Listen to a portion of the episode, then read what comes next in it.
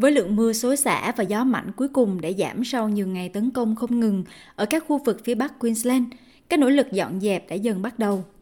Bão Jasper đã để lại thảm họa, với hơn 30 cộng đồng vẫn bị cô lập do mực nước lũ cao và đường xá bị hư hại.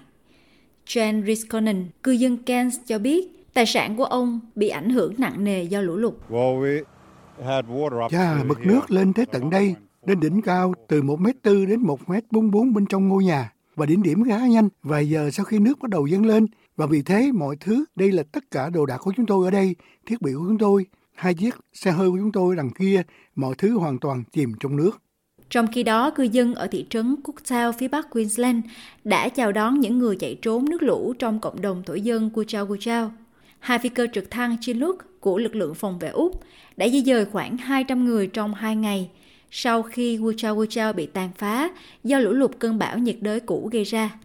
Kylie Hanslow là giám đốc điều hành của Hội đồng Thổ dân Wuchao Wuchao. Chúng tôi cần xem xét nơi có đất sẵn có để xây dựng cao hơn và xây dựng tốt hơn để đưa mọi người quay trở lại nhanh nhất có thể. Chúng tôi cần sự trợ giúp của quân đội. Bạn cần có được sự cam kết đó của quân đội để dọn đường, dọn dẹp và giúp chúng tôi xây dựng lại. Có những kỹ sư ở đó và những người đánh giá và giúp chúng tôi xây dựng lại. Chúng tôi cần sự cam kết đó. Nhà chức trách xác nhận có hơn 1.400 ngôi nhà bị hư hại và 3.500 ngôi nhà vẫn không có điện trong khu vực. Thủ tướng Anthony Albanese chuẩn bị đến thăm các cộng đồng ở phía bắc Queensland để kiểm tra khu vực và nói chuyện với những người bị ảnh hưởng bởi lũ lụt. Thủ hiến Queensland Stephen Mouse đã ca ngợi công việc của các đội khắc phục hậu quả, những người đã bảo đảm rằng các nạn nhân bị ảnh hưởng bởi lượng mưa lớn nhận được sự giúp đỡ mà họ cần.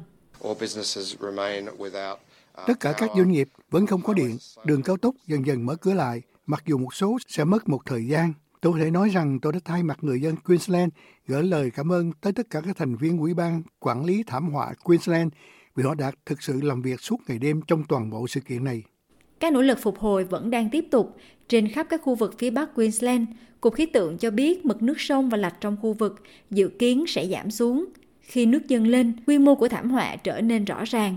Nông dân cho biết họ buộc phải đổ sữa do ảnh hưởng lốc xoáy đến các tuyến đường cung cấp, trong khi người trồng nông sản tiếp tục bị ảnh hưởng do vận chuyển chậm trễ. Bộ trưởng quản lý tình trạng khẩn cấp Murray Watt, người đã đến thăm Cairns hôm thứ Năm cho biết, sẽ mất một thời gian để xây dựng lại.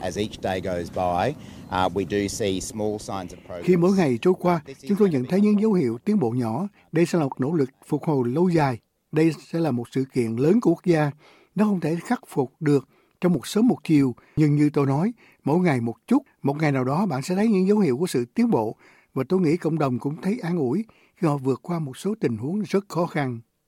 Thiệt hại dự kiến từ sự tàn phá này đang tăng lên. Những người không có bảo hiểm sẽ đủ điều kiện nhận khoản trợ cấp 50.000 đô la của chính phủ liên bang để trang trải chi phí sửa chữa. Khoản này nằm ngoài các khoản thanh toán thảm họa khẩn cấp đã được cung cấp.